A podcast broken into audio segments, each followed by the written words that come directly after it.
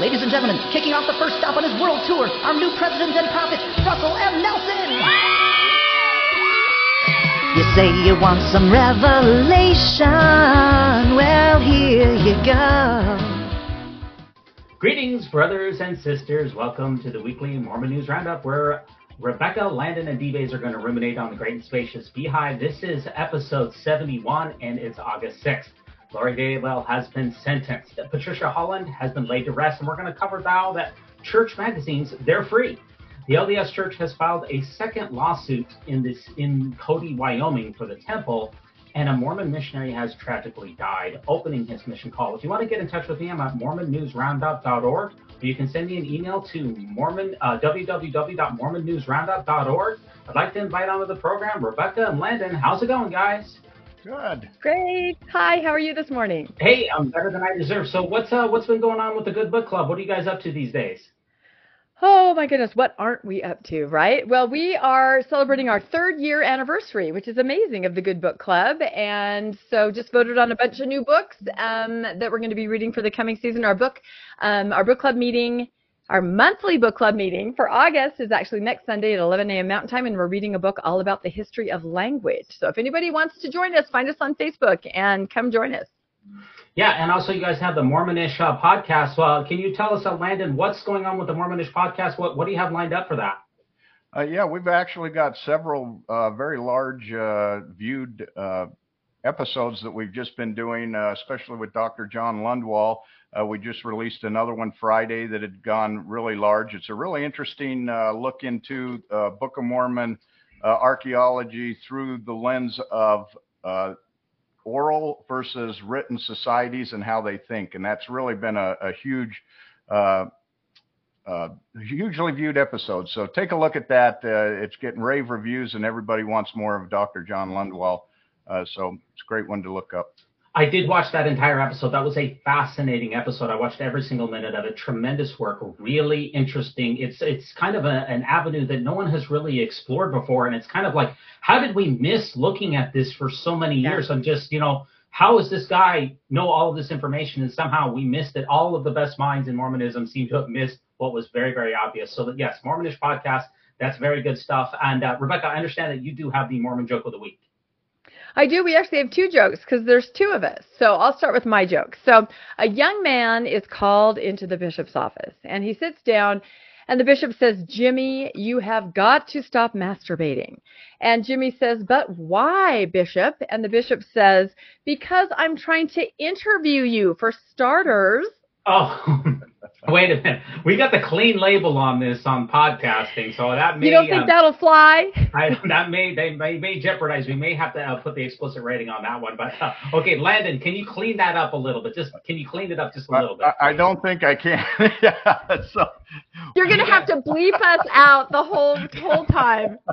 Look what you guys have done. Look what you guys have done. And that does remind me that when I put this uh, thumbnail together, so we've got the Mormon News Roundup on the left, going over to Mormonish, and you can see that we're trans. Uh, we're going from bad to better to best, you know, and that's the, I think that's the way that it works with Mormon News Roundup going to Mormonish too. It seems to go from left to right, from bad to better to best. That's just been my experience. Speaking of which, Lori Vallow, guys, she's in, she's back in the news. Unfortunately, here she has, uh, she's been convicted. She's she's uh, gotten, um, you know, we had the sentencing here in Idaho just a couple of days ago. Sentenced to life in prison for the murder of her two children and for conspiring in the murder of her husband's first wife. That's Tammy Daybell who Chad um, uh, allegedly murdered here not long ago.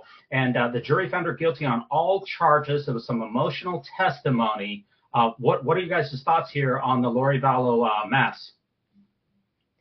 Um, I think nobody was surprised, of course, with her sentence. We knew that the death penalty was off the table, and so I think everyone assumed she would obviously get life without parole. But I think the most interesting thing that people just can't stop talking about was her you're allowed to make a statement of course before sentencing and she made quite a, a lengthy statement um, talking about the afterlife visits from her children visits from chad's deceased wife tammy and just um, how the visitations had assured her that everybody is happy and busy she kept using the word busy which i thought was interesting because i hear that a lot um, when people describe the afterlife um, in Mormonism when someone has died. Oh, they're busy. They're busily doing missionary work. They're busy, busy, busy, busy bees. So she talked at length about that. Um, I don't know. What did you guys think of that? That final statement. A lot of people are are disturbed, um, wondering. It was really interesting. Yeah, Landon, what are your initial thoughts on Lori Vallow Daybell?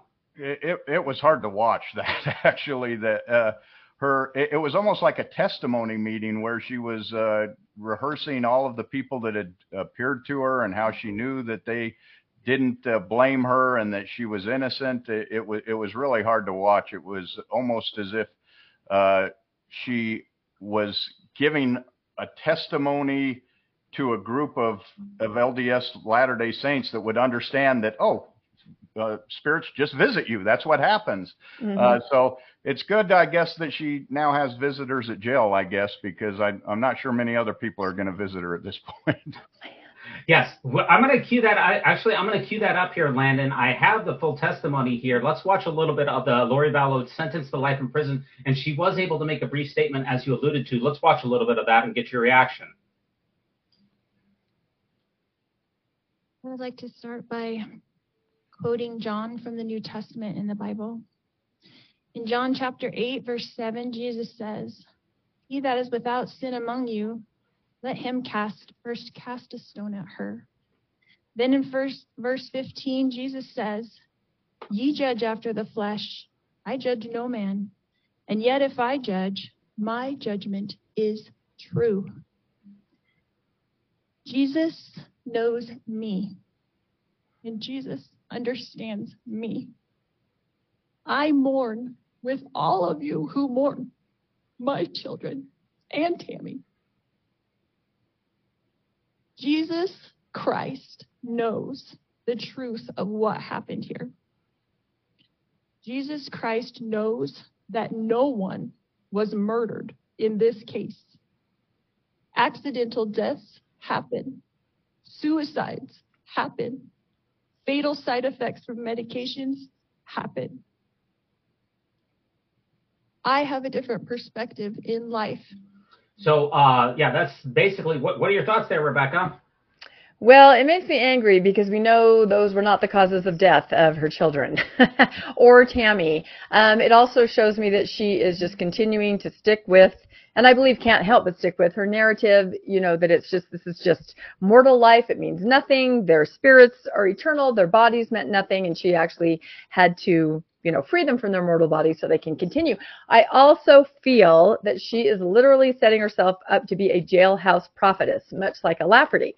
I feel like this kind of a testimony is going to resonate with some people that are going to think she has some incredible connection. And I find that very disturbing and very dangerous because, as we know, Dan Lafferty has had effect on people out here. Um, people have died. So I, I'm concerned by the whole situation still. Uh, I found this uh, sum up here on Twitter, and all the Mormons in the courtroom at Lori Vallow says, "Wow, Lori is so crazy." But um, th- that sounds I-, I, can't tell the difference between that and a, uh, a fast and testimony meeting. Yeah, it's it's very much the same. The, the emotion that you felt there, uh, you really felt she believed what she was saying. I couldn't help but believe that she really believed what she was saying, and that was the scary part to me. And I also found this take. Uh, is this a cheap shot here? It says, I don't know what hashtag DezNat is capable of, but I do know what Exmos are capable of. Is that a cheap shot or is that uh, pretty fair? Wow. I'm not sure I even understand what's being said. What do they mean by that? I think the idea is that ex Mormons are evil. They're capable of murder. Oh. Remember, she's been excommunicated. Chad has been excommunicated. Oh. She was excommunicated. Okay. Okay. That's my confusion. She's not an ex-Mormon.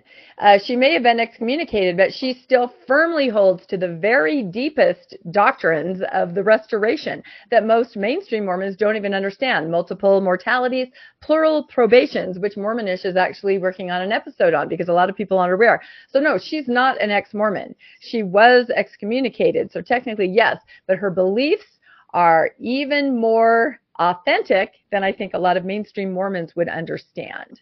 Yeah, and Landon, this mugshot is getting a lot of traction here. The internet is alight with headlines on the expression in the mugshot. What are you getting from this expression in the mugshot here? Uh, wow, I don't, I don't know. She's, uh, she seems pretty, uh,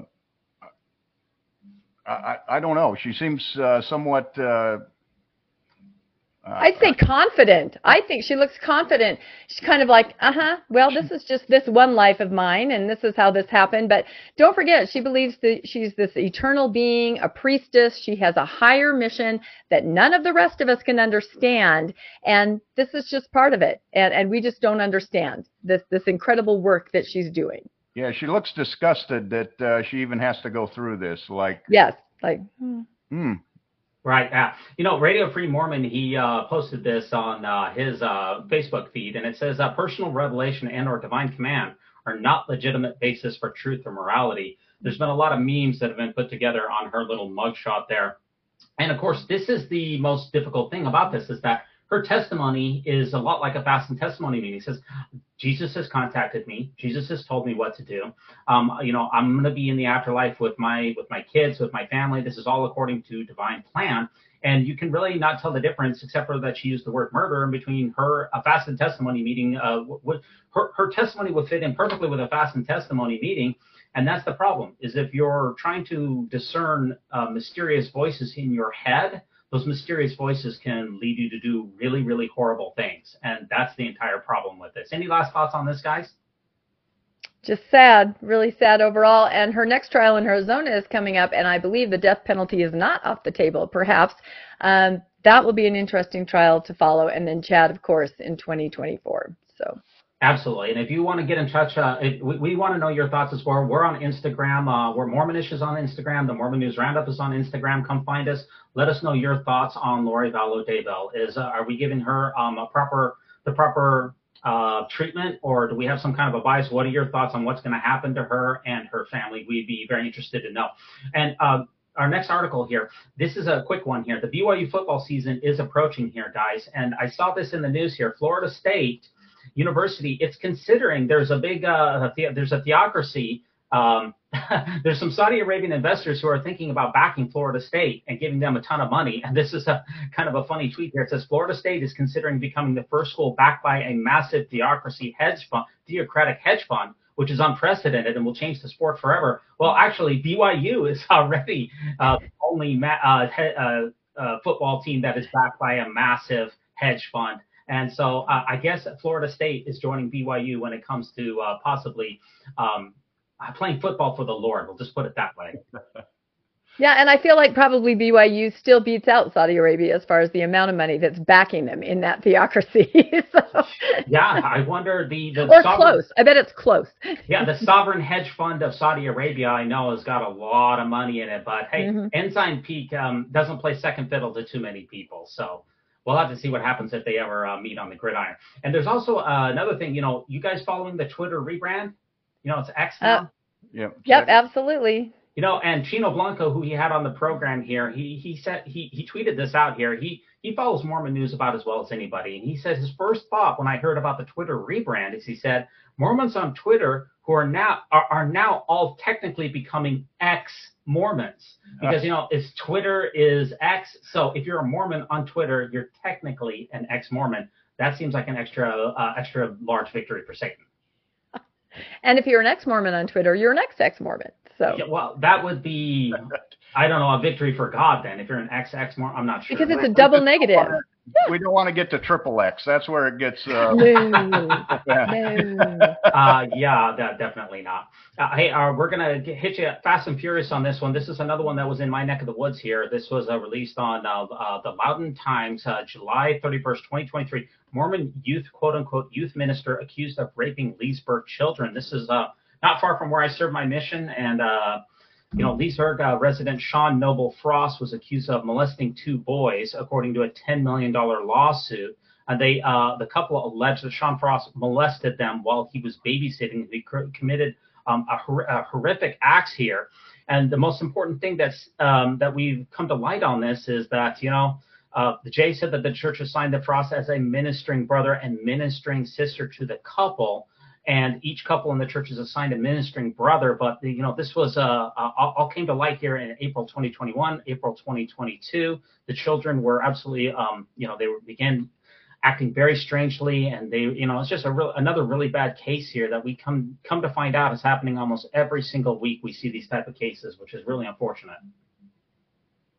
Yeah, this this story was really disturbing. Um, Landon and I actually kind of read it together over the phone because it was one of the articles we hadn't reviewed. And and again, what stands out is you know these people are assigned to come into the home, and you just you just have this trust you just do. And you just, when they describe some of the behaviors of the children, um, you know, Landon and I were going, why didn't the parents say? But no, you can't say that because you just, you just have this incredible trust um, until it finally gets to a point where you're like, okay, there might be something wrong. But that's very hard for you to realize. Oh, these people that I trust, assigned by a religion and a ward that I trust, you know, maybe acting acting, you know, in a way that's that's absolutely unconscionable. So a really sad, just an extremely sad article. They're not suing the church though.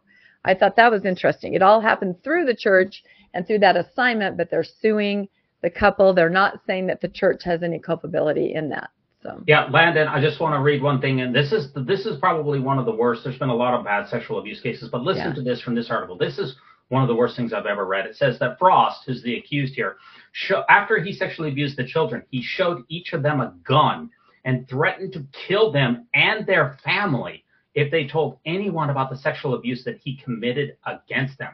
This is this, I, I've never heard of anything like this taking place. This is one of the worst of the worst. Yeah, it, it reminds me of uh, uh, Elizabeth Smart when she got uh, taken. That was kind of the threat that was used against her that they'd harm the family or her sister. So uh, we just recently on Mormonish did a, an episode with Sam Young, and this really emphasizes the importance of child protection and teaching the other adults in the church to recognize these uh, actions or things that kids might say that are a clue as to what might be going on. So it's really surprising to me that the church isn't adopting the same policies they adopted in the UK as far as child protection here in the US, because it would certainly uh, help with situations like this. Yeah, I don't know if it would have uh, caught this particular situation, but it will catch some situations. Correct. And the church, the, the article here from Loudoun Times reached out to the church spokesperson, Sam Penrod, and the church spokesperson didn't answer any questions associated with this. So they never, it seems like whenever there's a case like this, then the church just locks it up, turns it over to the lawyers. They never issue anything like, you know, hey, um, our hearts reach out to the family. We're sorry for what, what we've done. We've implemented the following procedures. We're changing how we're doing operations. We're, you know, going to increase safeguardings. It's just a no comment situation, and the family is just left um, in shambles holding crumbs. And it's just another in a long, long list of these type of things, and especially with the gun situation threatening to murder family members. This is one of the worst cases I've ever seen. Any last thoughts on this one? I was going to say another thing that they threatened. Um, I believe that the man said he had video of some of the things, and that he would he would show people, you know, sort of a, a guilting. And that also reminds me of Elizabeth Smart, where they said, "Well, you can't go back. You know, you're tainted." So there's that whole shame culture around it too, that the children feel that they've done something wrong. So all of it is just a perfect storm for abuse, and and it absolutely needs to stop. Absolutely. Now, our next article here, this was released by the Church News. We already covered that Patricia Holland had um, unfortunately passed away due to complications from long COVID. Now, they we had her graveside service that happened just this last week, where family members gathered um, for. Now, listen to how this is put here from the Church News. Family members gathered for the graveside service of Sister Holland, the wife of Elder Jeffrey R. Holland of the Quorum of the Twelve Apostles and a former general officer of the Church of Jesus Christ of Latter-day Saints on Saturday morning, July 29th in the St. George Cemetery. Landon, let, let me get your thoughts on this first. What are your initial thoughts about the way that this has been covered? Well, it's almost as if they've completely hijacked her, and the church is the most important part of of the entire story. Uh, Rebecca and I were talking as we looked. Obviously, as you watch the funeral pictures, uh, she seems to be off to the side in during the during the ceremony, uh, but also the fact that uh, it, it seemed like the most important thing was the 12 being seated in the front, and then over time uh, that everything seemed to be about the church and its position, and she seemed to be secondary in her own funeral, and the family seemed to take second fiddle to all of the pomp and ceremony of the church as opposed to uh, it being about Sister Holland. Yeah, what do you think, uh, Rebecca, about it said Sister Holland, but then it gives Jeffrey, uh, Elder Jeffrey Yes. R. Holland of the 12 Apostles of the Church. She's just two names, Sister Holland. He gets the full title. Yeah. Well, that's her identity, unfortunately, um, in the eyes of everybody that's reporting. That's who she is. And and we've talked before about the idea of funerals being hijacked, you know, by the church. Uh, people will come in and speak, but you have no idea who they are. They have to preside. A lot of people, especially in the post-Mormon world, talk about this: how funerals are often taken over um, by the church and by church authorities. And and this is just that on another level, I think. So so yeah, I've met Pat Holland before, and she was a lovely, lovely person, absolutely wonderful. So I will mourn her as herself without um, her husband's name or the church connection. Um, just a wonderful woman. Yeah, and here's a couple of Twitter takes here, which I think something's up pretty well. Number one, it says uh, from Decommissioned Telegraph says, "Who is this? Who is buried? Was she a real person? Does she have a full name? What did she accomplish in her life? Or did she always live in the shadow of her husband? And here's another one here. Awesome. This woman is always a footnote in the church. The man gets a full name, all initials, full title in the church, and the nameless woman gets quote unquote wife. And a couple other takes here. Uh, this is from Curtin McBonky, which always has, has some uh, theatrical, uh, uh, always has some funny takes here. She's telling the Mia Maids that someday, if they remain faithful, they can achieve their dream, uh, dreams of being, quote, that important guy's wife. and, um, you know, that's, and this is probably the most brutal take. I don't know if you guys want me to leave this in or not here, but this is from uh, the heretical hymnal here. Now, you're going to have to tell me if I'm gonna, able to show this, but uh, they sang this song at uh, Sister Holland's funeral that some lady died. Um, and that they're going to add this to the new hymnal. Some lady died, old what's her name, like Shirley Mildred Jan. We only know her as husband of a big important man. Is that a cheap shot or um, is that pretty accurate? I, I would say it's fair. It, it, it is pretty accurate that that's how we know her, uh, as well as almost all of the uh, wives of the uh, apostles and general authorities. Uh, they we we don't know anything about them other than that they married in and they all of a sudden become important simply by the act of marrying one of these people. Yeah, and uh, I showed this to you earlier in the week, Rebecca, where we had. Uh, uh, is it too soon to talk about how studly Elder Holland looks in those Oakleys? Uh, Rebecca, is this is this a studly look, or uh, uh, you tell me? Oh, I think everybody looks studlier in sunglasses, um, obviously. But now, of course, we're hearing that he is having some health problems. Maybe we'll cover that later on. But yeah, you know, he's wearing it well. We'll say that. Uh, yeah, we are going to cover some of those health challenges here. Um, we, you had mentioned that Elder Holland is not feeling very well and that he has been hospitalized. And Landon, what's going on with that? Yeah, I mean, his health has not been well for quite some time, and with the passing of his wife, uh, he was able to make it the funeral, but it sounds like he's hospitalized again. And from what I understand, it's it's pretty serious. He he may not last very long uh, at this point, which really uh, shuffles up the uh, you know the seniority in the uh, in the quorum of the twelve. I think he's uh, right ahead of Eyring. so Eyring moves up to become the fourth in line with uh, Uchtdorf and Bednar uh, right behind them. So uh, for those who are looking for change with Uchtdorf, that becomes a little more um, likely uh, with the passing. And, and since the three top uh, members are all over 90, uh, with Ballard, uh, Nelson, and Oaks are all over 90, it, it puts a little bit younger crowd coming up behind at this point. Yes, it does. And if you look at this tweet here, Rebecca, look at this tweet here. It says, This saddens me for all the usual reasons. While it underscores the need for us to move to a system of emeritus members of the Quorum up to the 15, squeezing the very last drops of life out of our senior leaders like a cheap tube of toothpaste is dehumanizing and doesn't serve the church well. What's your reaction? Yeah, I've always said that. Other churches, um, the church, the RLDS, the Church of Christ, they have a system where somebody simply retires. And I absolutely agree. These men deserve to have rest in their final, I don't even want to say final years, just their years when they're 80 maybe the maybe the number's 80 i'm not sure but they definitely need that because as landon said we're looking at three um, nonagenarians that are next or two that are next in line until we get to somebody that's 80 who is Uchtdorf. So there needs to be a system, I think, for everybody's benefit where there's just emeritus. Yeah, somebody tweeted this out too. I follow, I guess I spend too much time on Twitter. They said, you know, Elder Holland has been hospitalized for the treatment of ongoing health complications, the church says. And somebody tweeted this out. Well, don't they mean husband of the late Patricia Holland? Would that be more accurate? It would be more accurate, but you know, there's of course the idea that God keeps them in place um, and uses them as long as He needs them, and so they will not be removed. And I don't think the church would ever suppose that they could remove them themselves by an emeritus status. But my question is, if President Holland does pass away, will his casket be front and center, or will he also be over to the side like Pat? I think it'll be really interesting to look at the differences because I'm sure you talked about that red chair, throne, some people were calling it, was pushed over so that he could sit by his family. He was still in that chair. So will his casket be in the front? Will there be a picture of him on his casket? You know, will he have an appropriate floral arrangement? None of those things really happened for his wife. So it'll be interesting to compare and contrast.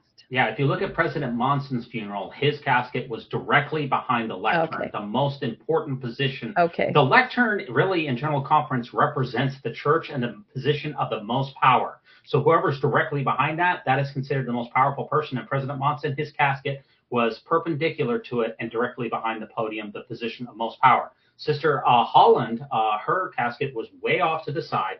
It was not perpendicular to it, and instead it was, you know, the the the throne, the five golden, the five or fifteen red chairs were were in front of it as well. So, you know, uh, Landon, you did talk about uh, you, you did talk about how this uh, uh, is going to affect who is going to become president of the church here.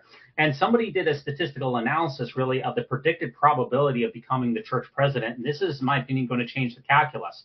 So obviously, President Nelson, he has a 70% chance of being uh, uh, church president uh, all the way up until about 2024. Then it's 40%, and it drops down to tw- 2025. He has a 20%, and so forth and so on.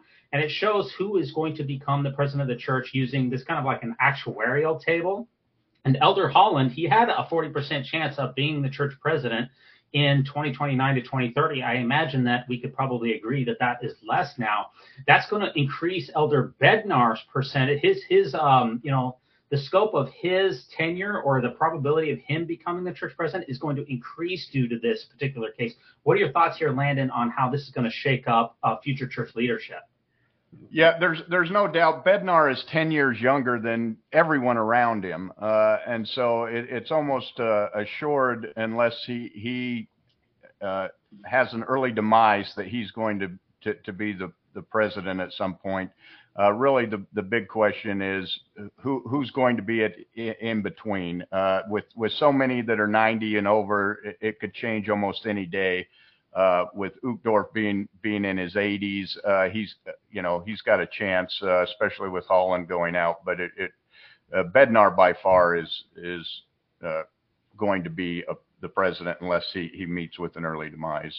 Yeah, and with what this chart shows is that whoever the next member of the quorum of the 15 is, because it's been like six years since the last one, okay, the longer that it goes in between the next apostle dying and when we get the new apostle, the longer that it goes, whoever that new person is, their percentage in 2047 to 2050 is going to be astronomical just based on the fact that they got ordained much later than everyone else. Any any last thoughts on Elder Holland and all this, uh, Rebecca? Um, yeah, I just think my, I think a lot of people really like Uchtdorf, and that was my thought. Oh, you know, does he have a chance um, to maybe have a few years? So I would love to see that. But I agree, Apostle Watch, we need to look at the next person because they will be, you know, going into, like you said, the 50s. They're to be, they're to be the man. That's for sure. Yeah, now I have this from legend and rumor. I can't confirm this for sure, but Elder Holland in the hospital, um, he did release a statement, and he said specifically that he doesn't want any taffy sent to him whatsoever. And I think that that um, we know that he has an eternal hatred of um, people who are kind of taffy. I don't know if you guys are familiar with that one, but that could. Yeah. What you guys had bad jokes at the beginning, so I'm following this up with a bad joke. Yeah. here. This whole episode is about bad jokes. No, so Bad please jokes. send your gift baskets to Holland. Of course, please send them, but don't include any taffy. No, no. And I do have one piece of advice for Jeff while he is in the hospital. Don't you dare go home early. Don't you dare. Oh. I I seem, to, I seem I'm- to recall him saying that to other people in times past. I, I'm going to give him the same advice. in a different now. context. Oh. a different context, I think. But no, we love Elder Holland still. So Yeah, Hope now he's going to be okay. we hope he's going to be okay, but not before. We definitely don't want him to pass away before he secures his next wife. I mean, is that is that too much to ask for him to get married again? Is it too soon for that, or it's never too soon? I don't know. I was curious. Landon and I talk about this sometimes how when wives pass away of the 12, they seem to marry very quickly and they seem to marry a person who's never, you know, age appropriate, 50s, but someone who's never been married before. So we were curious if that's sort of a requirement. Yeah, I mean, is he uh, scouring the BYU faculty uh, directory for those single gals in their 50s right now? Mhm. Is, or did he have a, a staff member bring him that BYU directory so that he could find a um, virginal 50s BYU faculty member to uh, make sure that he's taken care of? Because almost every time they get remarried, Oaks got remarried, uh, President Nelson got remarried. The only one that I'm familiar with who had a prolonged level of uh, his wife dying was Elder, I believe, Elder Scott. Richard G. Scott. His wife died, and he did not get remarried for 20 years, I believe. I don't know that for certainty, but I believe he's the only one I'm aware of who did not get remarried. So is that what we're expecting to see here, or what do you think? Well, we know that from the Gospels uh, or from Mormon uh, theology that you have to have two to three wives to make the celestial kingdom. So if he hurries, he can still get uh, that second one in. Yeah, that, that's true. You know, the only men who, you know, Brigham Young, the inspired council of Brigham Young, the only men who become gods, even the sons of God, are those who enter into polygamy. Inspired counsel from our former uh, president, which we can learn a lot more about thanks to the fact that uh, the church magazine subscriptions, guys, uh, they're now available at no cost. Every household can receive the Liahona for the strength of youth and the friend at absolutely no charge. What do you think here, Rebecca? Yeah, that was interesting news because for many years, um, I would have family members that would send me these magazines. And I know a lot of family members do send magazines, even if people perhaps are more post Mormons. So it's kind of received maybe a, a mixed reaction. But now I feel, um, I feel, I already feel that the Liahona has taken definitely sort of a Christian magazine bent. And now they're just, they can be anywhere. They can be left in doctor's offices, dentist's offices. You know, they're just a Christian magazine. Um, somebody pointed out that actually it wasn't somebody, it was our wonderful accounting professor Spencer Anderson, who does a lot of work with the Widow's Mite. And one of the church's goals is to have less of a, you know, environmental footprint. And I feel like now there's going to be 10 times as many magazines printed. They're all for free. Everybody's going to request them. They're going to send subscriptions to friends. And I think there are going to be landfills now full of these printed copies. So Professor Spencer of the Widow's Mite was like, huh, this is not exactly the environmental mission that the churches has stated. So I thought that was an interesting angle to it. Landon, for me, it's finally nice to see that all these Ensign Peak returns are going to be put to good use by having all of these uh, uh, magazines. Am I right? Yeah, and what better thing than a magazine that nobody ever reads magazines or newspapers anymore? So I guess that's maybe why they're putting them out for free. Yeah, the church is finally joining the Watchtower um, in providing uh, free tracts to the world that hardly anybody ever reads. You know, my wife, though, seriously, this was a, a coincidence. My wife did come up to me this week because I do take a couple of church. Actually, we have a number of church magazines. My favorite church magazine, personally, is a BYU magazine, and I also have a subscription to the uh, uh, Department of Education magazine, which comes out of BYU, which is called the McKay uh, magazine. And she's like, "Do you still want these?" And I was like, "Yeah, I love the church magazines, you know." And uh, I guess now we can all bombard all of our friends with these magazines for subscriptions for years for free. I mean, we're going to be flooding the earth. We used to flood the earth with the Book of Mormon. Mm, I guess we're going to be flooding the earth with all of these slick magazines now, huh? think so. Yeah, absolutely. You know, uh, church magazines are free now. You know, I saw this on I saw this on uh, Reddit here. It says church magazines are free now. The members hear you. The members don't care. Oh, let, me try that again. That's not my best uh, Scottish accent here. church magazines are free. The members hear you, and the members don't care. That's the best I can do. Is, is that racist? That was or- pretty good. That was, Was that, was that racist, or I gave it my best shot? I, don't know. I, that character speaks with a with a Scottish accent, so I think you're okay in having just you know repeated what the character would say. I gave I gave it my best shot. So, like, hey, for those of you out there, leave us a thumbs up, leave us a like, leave us a subscription. We really appreciate that. And that does take us to our next uh, our next article here. And this was uh, you know, as you as you well know here, Trump has been indicted yet again in the news. But I found a surprising LDS. What does that have to do with Mormonism? I found a surprising LDS connection between Donald Trump getting indicted and the LDS Church here. And I want I want to get your thoughts on this. You guys tell me if I'm way out of line here because I found this old Church News uh, article here from uh, 2011, which said uh, this is from the Church News itself says protect the Constitution. Elder Oaks asks religious groups to unite. And he says that its supremely important founding principle is religious liberty, which we know Elder Oaks is a big fan of this. And look what we find here, guys. Elder Oaks on the right speaks with Dr. John C. Eastman of Chapman University prior to his speech at the School of Law.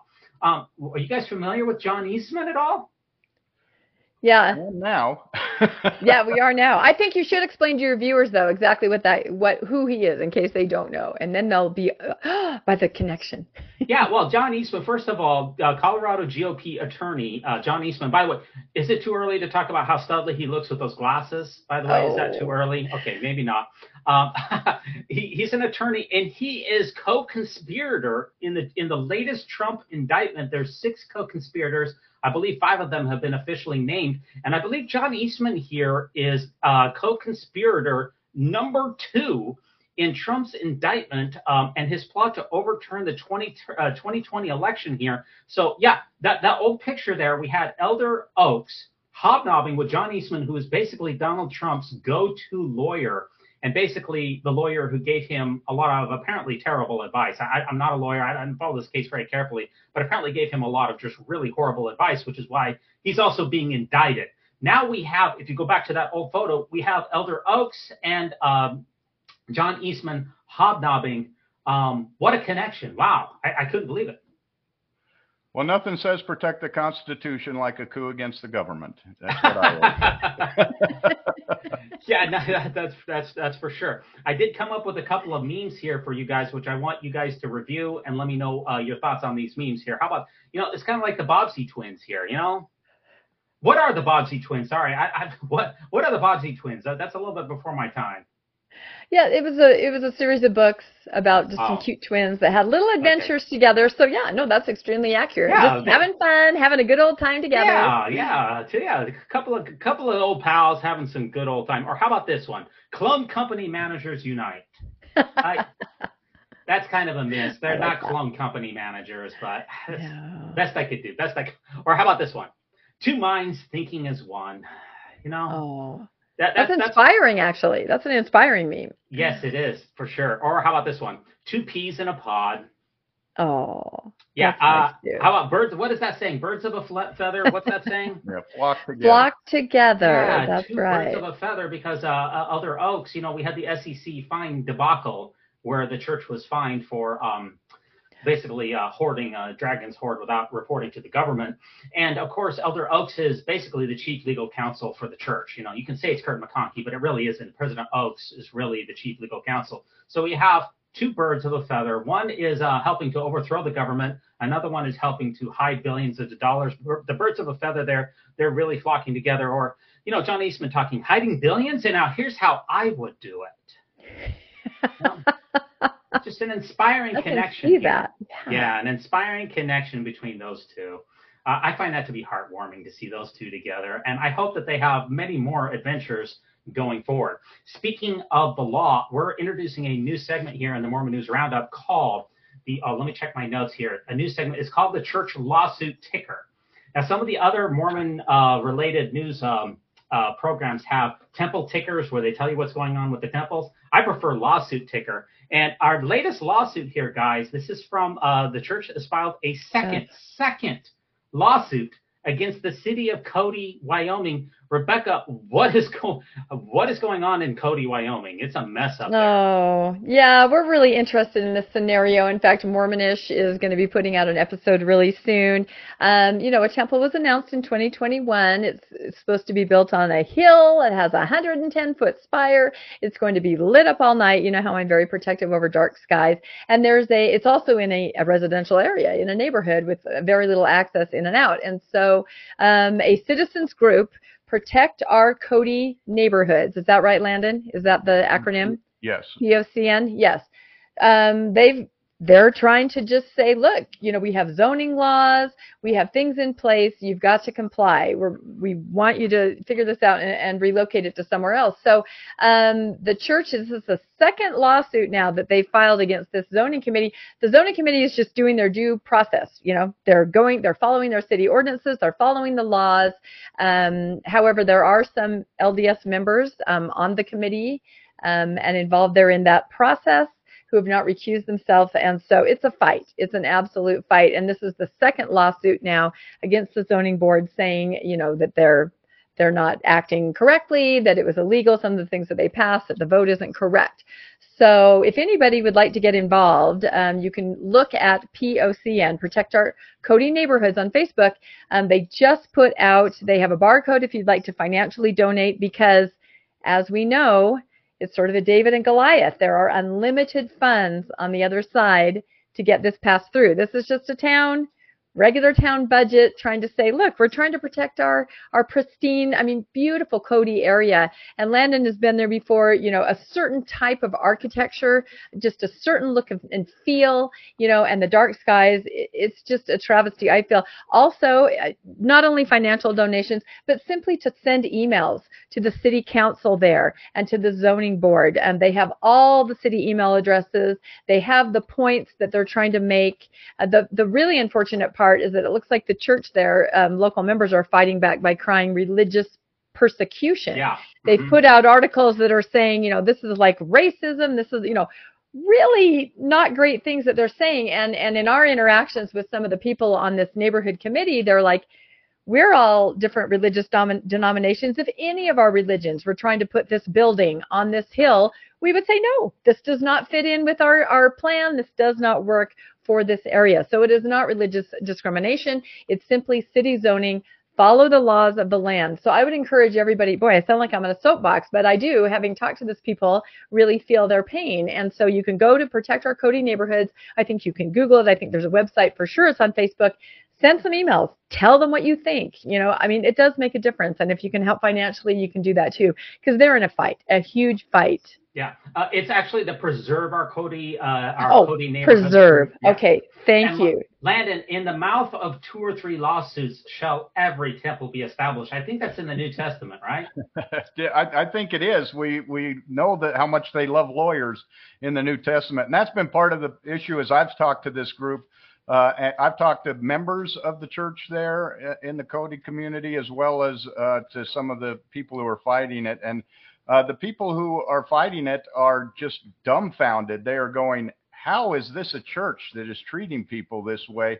Uh, they came out and said that they would abide by whatever decisions the uh, uh, that the government board there uh, decided, and as soon as they make a decision, the church sues them. Uh, now they're on their second lawsuit, and it is unfortunate because the city planner there is LDS, as well as one of the board members is LDS, and that board member is refusing to recuse himself from the votes, even though one of the other board members who has been opposed to this had to recuse himself because the church hired his uh, surveying company uh, that he works for to do some of the surveying on the church, which represented a financial gain for him, so he had to recuse himself. But evidently, uh, making a solemn covenant to build up the kingdom of God on earth uh, does not qualify as a reason to recuse yourself from uh, vote in the government uh, body here. And uh, th- these people are just astounded as they watch the church try to bully them into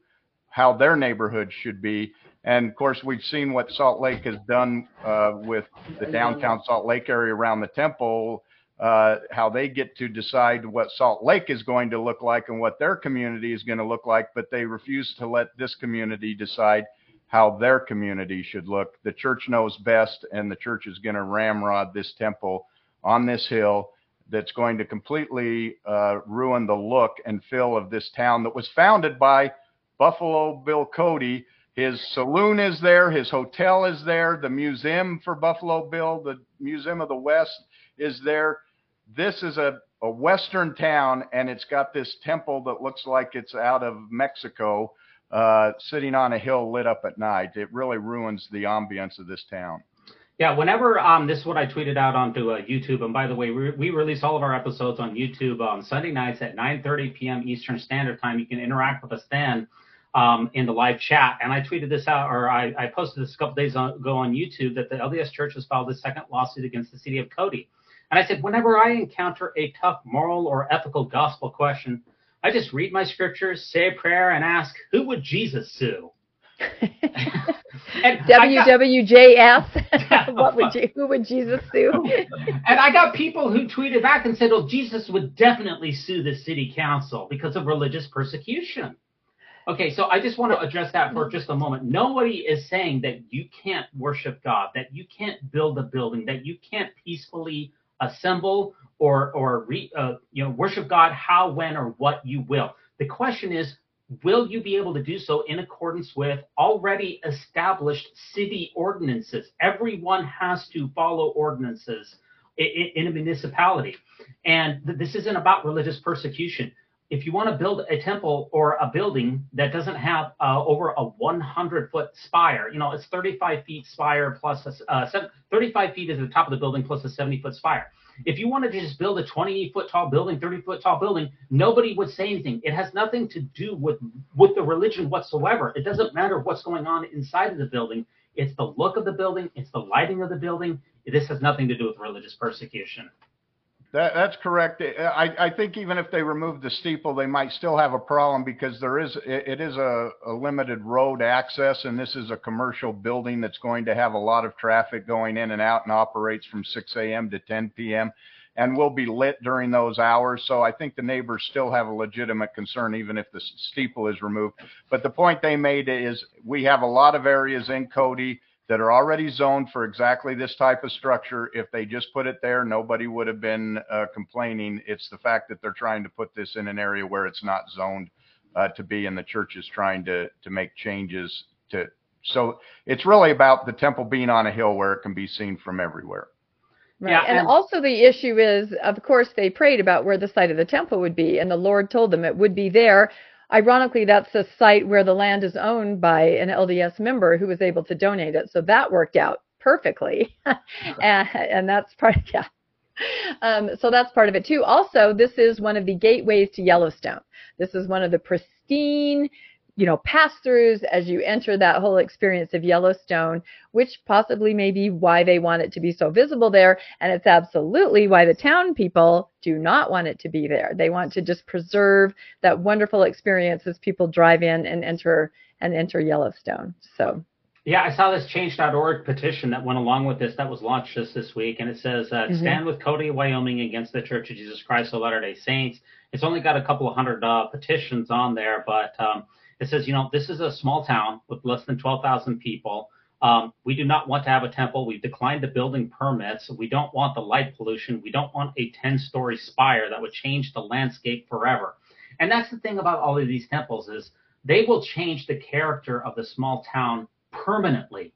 Okay, permanently. permanently. These temples are um, basically never torn down. There's we've never really had a temple except for Kirtland, or except for Nauvoo, which burned down, but it was rebuilt. We had the Apia Samoa temple, which was burned down, it was rebuilt. Anytime you invite a temple on, that is a permanent establishment of the church there.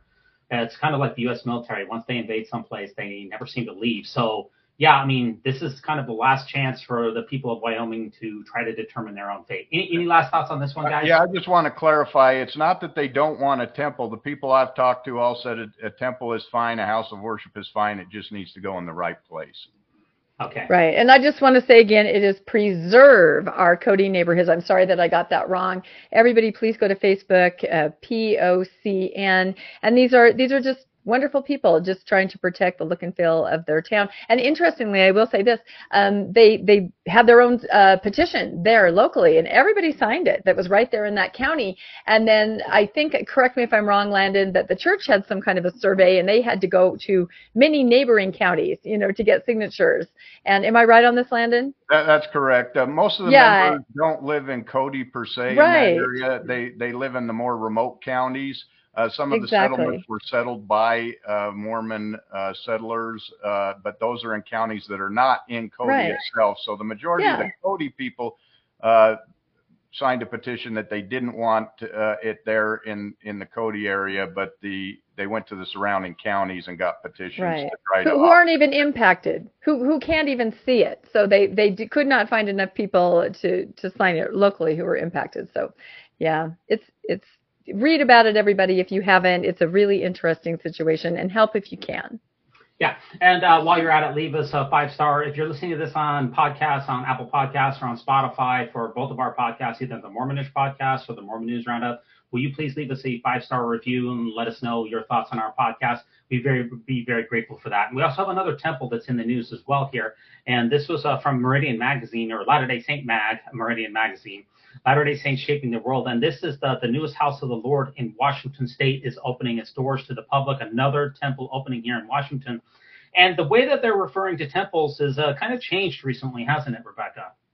It has, and I made this prediction a long time ago that they would start calling them the House of the Lord. Acronym is H O L, of course. And this temple is going in kind of in my neck of the woods where I grew up, so that's kind of interesting. But yeah, I do question um, the use of the acronym. You know, will that replace? How you know?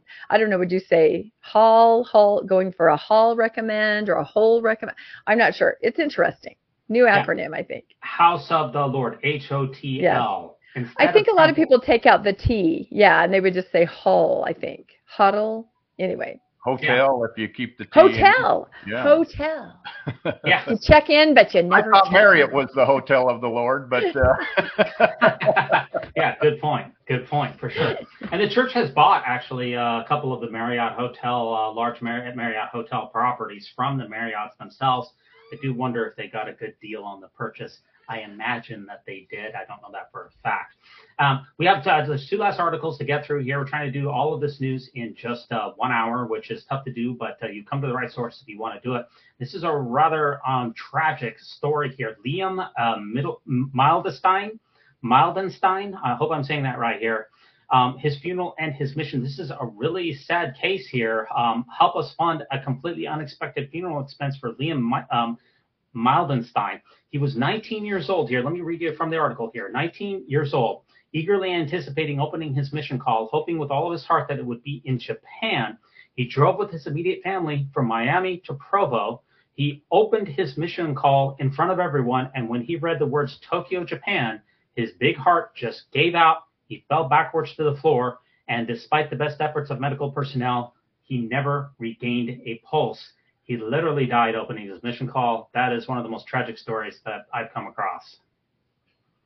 Yeah, it's extremely sad. I get really upset, I think like most of us do, when I read about missionaries that have um, died in the field. I just, I mean, I have a missionary out now myself. Even even when I'm not a missionary mom, I'm just, it's just so tragic, and I feel so much for the parents. And reading this, I just thought, oh my God, like they said, this this kid, it was his absolute dream, and and I I think they'll probably do an autopsy and try to figure out, but just tragic all the way around. I can't even imagine what the family and the friends that had gathered went through at that moment, from just incredible joy to uh, the most tragic circumstance. So I I think it's really really sad and tragic, and I almost can't even think about it because it's too sad to me. Wow. Very, very sad, Landon. You know, he, he had no health. He had no. This is a family from the uh, DailyMail.co, um, and this was covered by the Salt Lake Tribune. It was covered quite in quite a bit of places here. He had apparently no preconditions. He had no health complications. He just, you know, the excitement of a mission call can o- just kind of overwhelmed him, and then, you know, he just um, he never he never regained a pulse, and that's a pretty sad story here.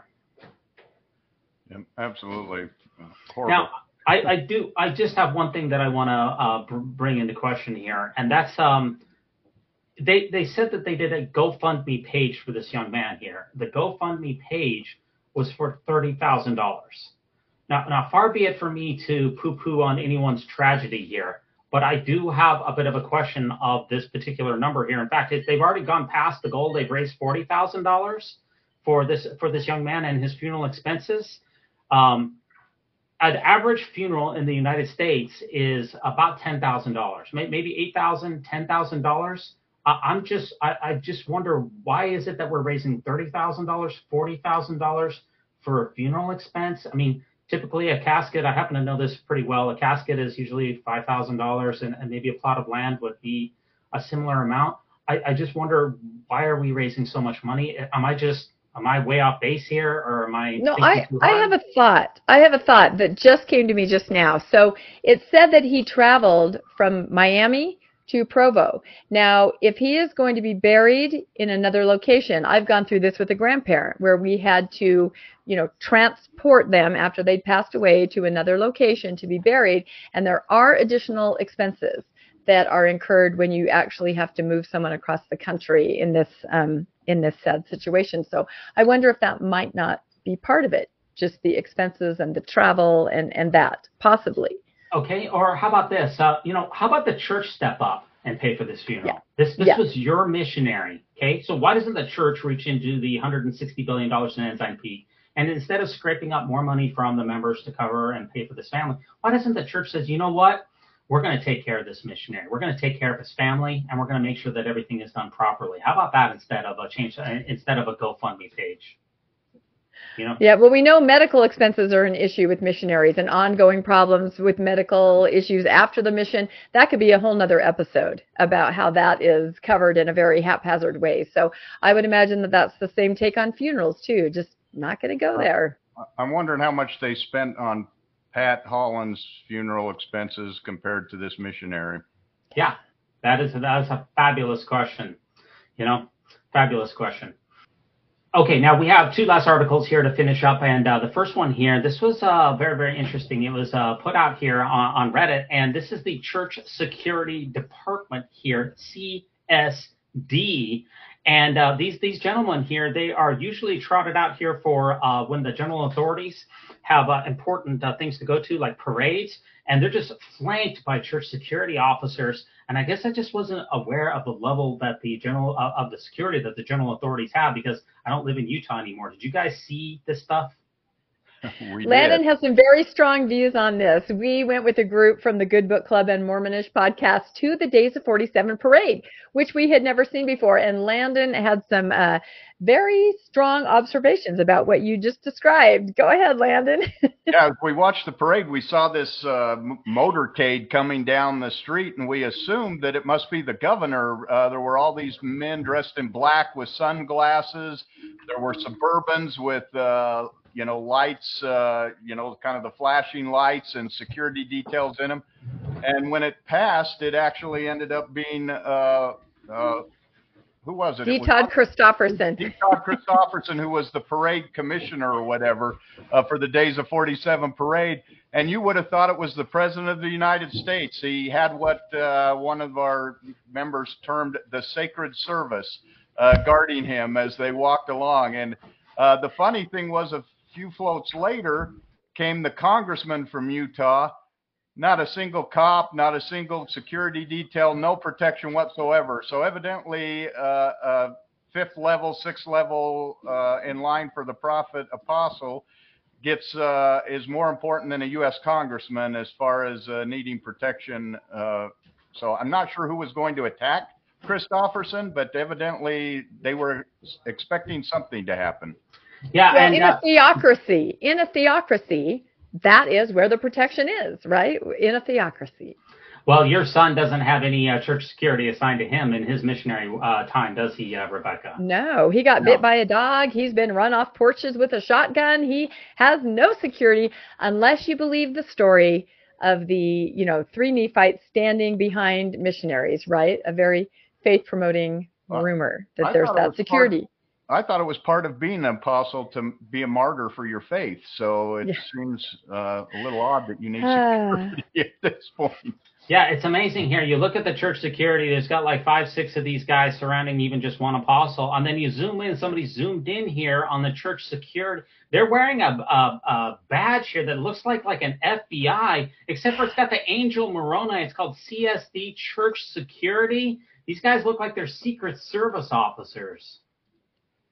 Yeah, Oh, I, I picked up on that and I, I posted that and I said, I feel like if you're wearing a security, a church security badge with an golden angel on it, the only kind of weapon you should be allowed to carry is a flaming sword. That was kind of my observation. that would make a lot of sense. That would I make think so that's too. perfect sense. and visually, that would be pretty amazing. I mean, can you picture that? Yeah. I think they showed up later when the when the Samoan group came through with their dancing and their flaming. Oh, the fight that was amazing. There were the parade was actually it was really cool. We had never been before. There was a lot of interesting floats. So Yeah, so mo- money, uh, uh, an extreme amount of money is being ch- spent on church security. If you have six security officers that are surrounding just one apostle, that's a tremendous amount of money. But when a missionary opens his mission call and dies, he's just on his own. So it just shows the level of priority that uh, that I see in the church.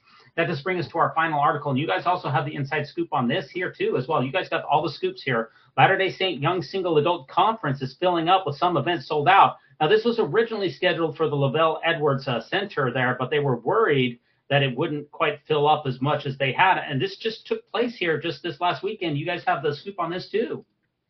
Yeah, boy, uh, they were not wrong when they were concerned about filling up. So um, Landon and my husband and I and some others went and, and did some things in Salt Lake last night. And typically, for fun, my husband and I will ride sort of a commuter train from Utah County into Salt Lake, and then we meet our friends there and drive around. So on the way back, we tried to ride that train, but the concert had just let out and there were i cannot even describe the number of youth that and these are single young adults that were there on that train as we were to, typically there's no one there. It's 11 o'clock at night. We just get in we zip back to utah county.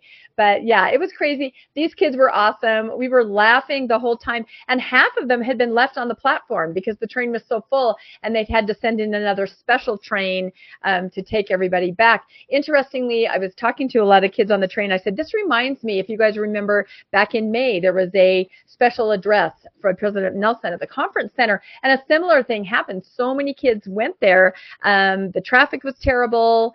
There were too many uh, kids outside people couldn't get in there was heat stroke that kind of issue. So the kids were kind of reminiscing about these events that they're all flocking to to attend. And then there's these kind of major just i don't know coordination organization issues. But um, all the kids got home. It was really fun to interact with them. Um, and we had driven past hadn't we landon the delta center i believe is that where it was the Back delta in the is it still Center, called the delta center Energy- yeah the Delta Center again. Yep. Energy, yeah and i think oh, Energy Solutions Yeah. Arena, right? But they've they've I cha- uh, changed Delta's it buying it again. Oh, okay. Delta Center Isn't that crazy? So I think Landon, you can describe because I think you're on that side. Just everyone coming out of the concert and and their demeanor and what they looked like. Yeah, we made the mistake of driving past right as they were coming out. Yeah. It was a huge crowd, and I should state what this was. It was a One Republic concert, um, Yes. and so it was. Our understanding is it was a very Christian show where they would stop and they'd do a gospel song, then they'd do one a more pop song, and they'd have scripture reading and different things in there. So. Uh, you know, One Republic is is not really known, I guess, for their gospel music, but uh, that was what they had included in this show, and it was part of the ticket that the kids got when they signed up for this conference.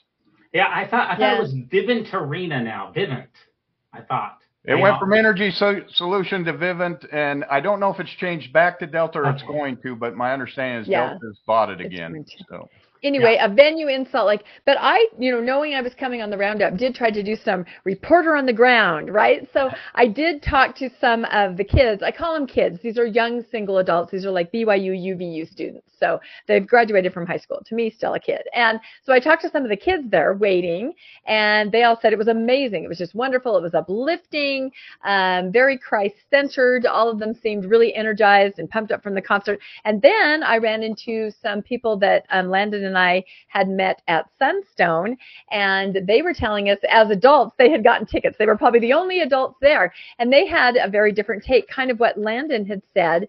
Uh, maybe different take is wrong, but yes, very a very Christian concert. Like you wouldn't even really know that you were at an LDS venue. There was really no mention of that. It was a lot of just feel good songs and then some, you know, scriptural quotes, um, a lot of talk of Jesus in between. But they said it was absolutely compared to the kinds of things that we used to do to go to as kids, right? Where all the music was LDS music. Um, it was very LDS centric. This was, they said it almost was non denominational. It seemed like just an evangelical kind of a just a feel good event. So I thought that was interesting, that perspective. But the kids seemed to love it. And it's the first of this, there were four four or five events in this whole series for young adults. So there's going to be fireside, a dance. When you purchase your ticket, you get to go to all these events. And so, you know, I think they're just trying to connect these kids. Um, get them talking, get them dating. I would say that riding that train together, I would hope that maybe some connections happened. I mean, if you're standing like that with somebody, maybe you're going to get to know each other, right? Maybe some, some of them might have to talk to the bishop. Might, I'm not kidding. I feel like I have to talk to the bishop. I mean, we were squished and it was hot. Some of the kids were, you know, I felt like they were, I kind of went into mom mode. I kind of like, okay, everybody, it's okay. Try to stand up.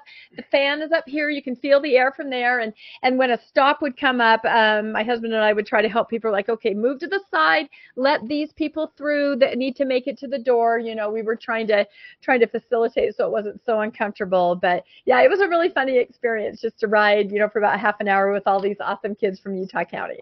And it was like fifty dollars a ticket, right, Landon? Fifty bucks. It's fifty dollars, I believe, For the for the whole- entire four weeks. Uh, there's something every weekend, and so you know, for a One Republic ticket, uh, fifty bucks plus the other things they have going on. That's uh, really affordable.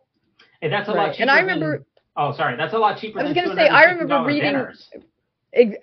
Uh oh, don't go there. said- don't go there. Right.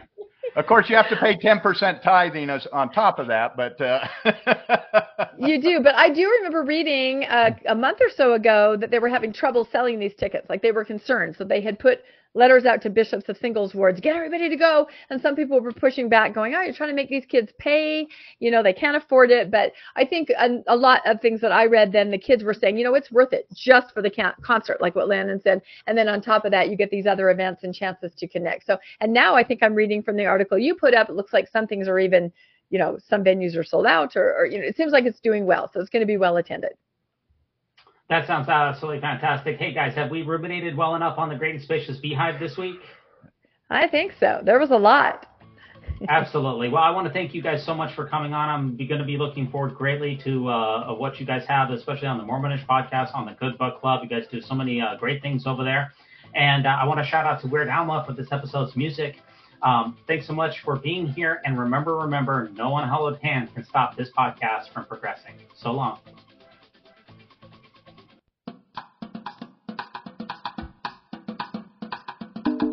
When it comes to nicknames of the church, such as LDS Church, the Mormon Church, to remove the Lord's name from the Lord's church is a major victory for Satan. Satan, Satan, Satan.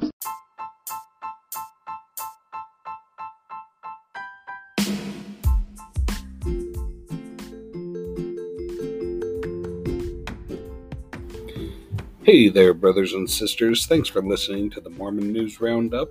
And if you are enjoying this show, please consider making a donation. Patreon makes an important contribution to helping us ruminate on the great and spacious beehive here. So thanks so much to everyone for, for supporting us on patreon.com.